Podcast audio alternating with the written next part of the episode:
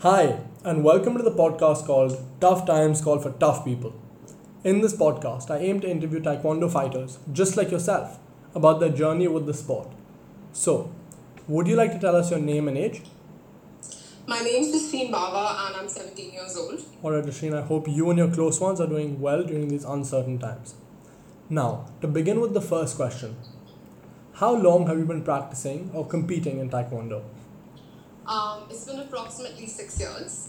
And how old were you when you started practicing? I was around 10 or 11 years old when I started. Wow, that shows some serious dedication.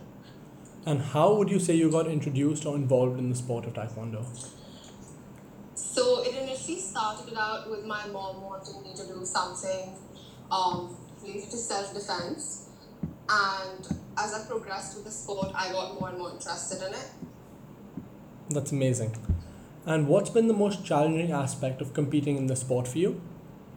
I think it's definitely the discipline and dedication it requires because consistency for me has always been a tough one.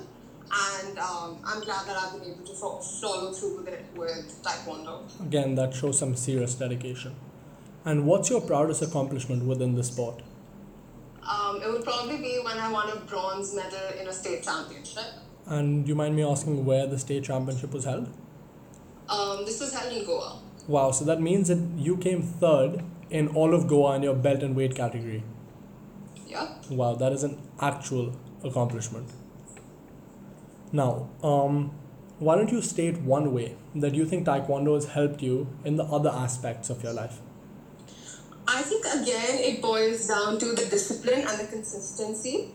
I feel like that's something I have picked up from the sport and it has helped me all all other aspects of my life, to be very honest. And were there ever any times that you felt like quitting? There was this one time when I broke my arm and it was really difficult to get back on track after that. But I think again with the consistency that I learned over the consistency the whole consistency aspect of it that came through from Taekwondo over the years, I feel like that did help me get back up on my feet and, you know, just go for it again. Perfect, that shows some serious motivation.